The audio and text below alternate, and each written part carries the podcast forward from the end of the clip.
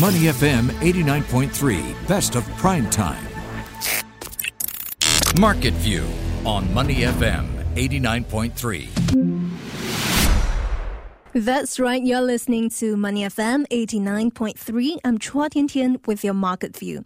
Now, as world leaders gather in the resort island of Bali for the G20 summit to discuss how countries can recover together and recover stronger from the pandemic, macroeconomic challenges such as inflation, slowing growth, and the U.S. interest rate hike continue to weigh on governments and central banks. Now, for one thing, Indonesia's central bank is set to raise its interest rates by 50 basis points later this week, while further away, the UK is set to release its highly anticipated fiscal statement tomorrow. So, what would all of these mean for markets and what is the investment outlook for us retail investors here in Singapore? Now, for more, let's speak to James Cheo, Chief Investment Officer, Southeast Asia at HSBC Global Private Banking and Wealth. Hi, James. Welcome to the show. Hello. Hi. Uh, James, to get us started, let's talk very briefly about the G20. Looking at the meeting purely from a macroeconomic or market perspective, uh, what are some broad takeaways for you? Well, there are some glimmers of hopes, especially in areas of cooperation. Uh, yes, there will still be uh, competition and friction, but there are areas whereby I think that the leaders uh, recognize there are uh, win-wins in, in, such as endemic preparedness, uh, the facing the threat of slowing growth, high inflation, and associated with inflation, food security. But I think more importantly, there there is also a recognition that um, all parties uh, have to work together to kind of uh, solve the climate change issue and, and that focus on sustainability. Uh, I think it's going to be uh, very important uh, and and it's going to be a very important trend uh, in the years ahead. Mm, I see. And James, away from the summit, I also want to take a look at some key developments for the week. Uh, we have the U.S. Producer Price Index report, which is an indicator for wholesale prices. Now, that reading came in below expectations. So, where do you see inflation going? Have prices peaked just yet? Uh, well, the, the PPI reading is a reflection that goods inflation is starting to slow, and I think that's good news. Uh, and of course, we are seeing uh, many commodity prices continue to grind lower. Uh, supply chain bottlenecks are also showing signs of easing. Uh, supplier delays dropping and shipping costs are rolling over. So all these are good. But by and large, if you look at the general inflation trend, uh, headline inflation is starting to slow down as we've seen in the October data. But what's uh, worrying, of course, is still service uh, inflation, which is still high and still fairly uh, sticky. a lot has to do with labor costs, wages, and I think that's going to be very crucial in the months ahead to watch out for it, especially how the tightening policy of the Fed would affect uh, the labor market and which in turn will affect service inflation. Right, and in the meantime, uh, James, October retail sales results coming up today for the U.S. To what extent will it help us confirm the state of the U.S. economy and provide some clues as to where the Fed is moving?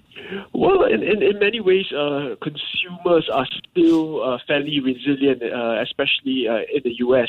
But if you look ahead, uh, of course, we, we have the holiday season, and that should still kind of support spending. Mm. But if you look further out into 20 uh, 23. Uh, uh, consumer confidence are looking to be weaker.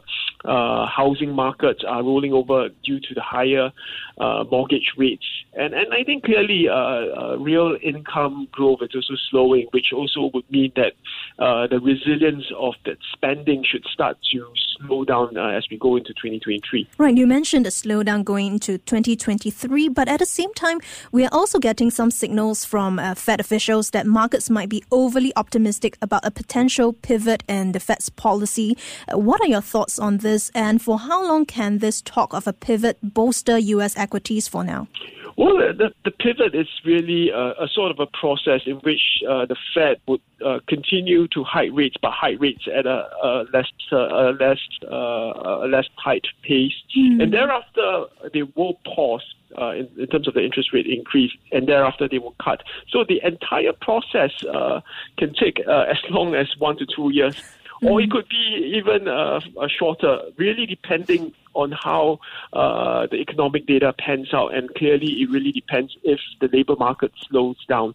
So I think that's something that the Fed is watching out for, um, and of course, uh, the, uh, in, many ways, uh, the, the markets have placed a lot of emphasis on the latest uh, inflation data and, and sort of uh, compressed the entire process of of the pivot in terms of rate cut, in expecting that to be very, very soon. But I, I think uh, it's still premature for a rate cut at this stage. Just looking at, at one data point, uh, it might still need uh, further uh, confirmation, especially uh, from the labor market, which is still fairly uh, resilient especially when it comes to uh, wage growth. Right, that's right. And James, I was looking at this article by Bloomberg. It says, "What if the Fed has to take rates up to six percent?" So, question is, you mentioned that it might be too early to be happy about a pivot. So, what are the chances of rates going up to six percent then? Well, our view is that uh, they could still uh, the next meeting they could increase by 50 basis points in mm. December and maybe in February another 50 basis points, and that would take the rate up to almost 4.75 five uh, to five percent.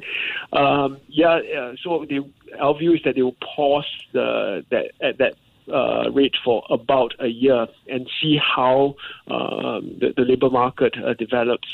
But of course, if you do get uh, further uh, shocks, whether it's uh, rising uh, oil price or, or any supply side shock, that could actually tip or force inflation to go back up again and, and that would force the Fed to increase rates even more. But I, I don't think at this stage is the base case, but but clearly uh, something to kind of watch out for as, as a kind of a, a risk out there. Hmm. Now, if you're just tuning in, we're now speaking to James Cheo, Chief Investment Officer, Southeast Asia at HSBC Global Private Banking and Wealth. Uh, well, James, closer to home, we saw some banks uh, downgrading GDP forecast for China. One expecting growth to come in at 2.9% for this year, down from 3.1%. Do you agree with this assessment? What is the outlook for China going forward? Well, the growth of outlook uh, in, in, mainland China remains uh, fairly certain, uh, uncertain. But if you look at the latest uh, set of uh, data, clearly it reflects some downside risk, especially from uh, the property market and, and of course resulting from uh, COVID restrictions.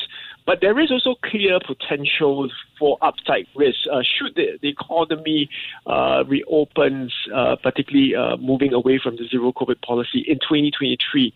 Um, so I, I, think there, are some case to be a bit more um, uh, optimistic about, especially when it comes to uh, policy support. And I think in recent weeks, those support has essentially picked up, whether it's measures to help put a floor on the property market, slow or even further adjustments to its zero COVID policies, taking steps away uh, towards a more gradual relaxation. Uh, so all these things are, are, are still uh, moving parts, but clearly that would support growth, and, and we still think that. Um, China's uh, GDP or e- economy should stabilize and should uh, recover to grow at around over 5% uh, in 2023. Right. And uh, James, I'd also like to take a look at what's going on in Southeast Asia as well. Indonesia set to push interest rates up by another 50 basis points. To what extent do you think this is sufficient? Uh, well, I think in Indonesia's case, uh, Indonesia's growth is actually quite strong, and of course, uh, that that is uh, seen in their uh, uh, third Q numbers, really led by export and investments. Um, and I think that's a, a, a very uh, strong position in which they could tighten policy and not be so worried about uh, economic growth, mm. and they mm. can focus on on bringing uh, inflation down. Um, and, and, I think from that perspective, uh, there is uh, uh, quite a bit of uh, macro stability in Indonesia in that sense. Um, so I, I think there, there is a, a good chance that uh, the central bank would hike uh, 50 basis points at this meeting. Uh, that would take policy rate up to 5.25. But I think thereafter, it's very likely that the central bank will watch uh, and monitor the data again before uh, making their decision on whether uh, inflation or growth is something that they are more concerned about. Mm. And you mentioned about being more stable uh, on the macro perspective and for Indonesia and Malaysia in the meantime also posting faster growth for the third quarter as well. So looking at Southeast Asia in totality, what is the outlook ahead and how should us retail investors in Singapore position our portfolios? Yeah, you're right. In, in the sense that Malaysia also surprised on the upside when it comes to the GDP, growing at 14.2% for Q3 year on year. Uh, and a lot of this growth, uh, of course, both Indonesia and Malaysia have, have a very strong private consumption going for them. But I think the surprise again came from exports and private investments. Uh, and, and, it's also due to uh, kind of the diversified export mix, largely uh, energy exports associated with uh, natural gas and also uh, electronics because of the demand uh, for automotive uh, chips that were better than expected. Um, so I think the prospect for Southeast Asia really looks quite uh, solid in the sense that uh, many countries are, are sort of uh, well positioned because many economies mm. in Southeast Asia have large domestic uh, consumer base. Mm. But also, I think on the investment front, it has been quite resilient, getting quite a bit of capital right. spending from manufacturing firms and service firms. Right. And one very quick question, James before we let you go. The UK is releasing its highly anticipated fiscal statement tomorrow. To what extent will it be a bitter pill for households and people in the UK to swallow? Yeah, well, I think it will have to be quite, uh, in terms of fiscal tightening, I think that's going to be expected. So it's it comes at a time in which uh, unemployment uh, rose uh, to about 3.6% mm. in, in, in, September, uh, high inflation, uh, high interest rates, and, and clearly, if if uh, you go through a time of austerity, uh, that that would would mean um, households would uh, uh face uh, even more uh, kind of pressure, whether it's um, on their wages or even in terms of employment. So I think it, it's going to be quite difficult in, in, that sense for for the UK economy. but nevertheless, I think these are the challenges right now that UK is facing. Mm, right, we just have to bite the bullet for now, isn't it? Well, thanks very much, James. That was James Cheo, Chief Investment Officer, Southeast Asia at HSBC Global Private Banking and Wealth. Many thanks for joining us on Money FM 89.3. Before acting on the information on Money FM, please consider if it's suitable for your own investment objectives, financial situation, and risk tolerance.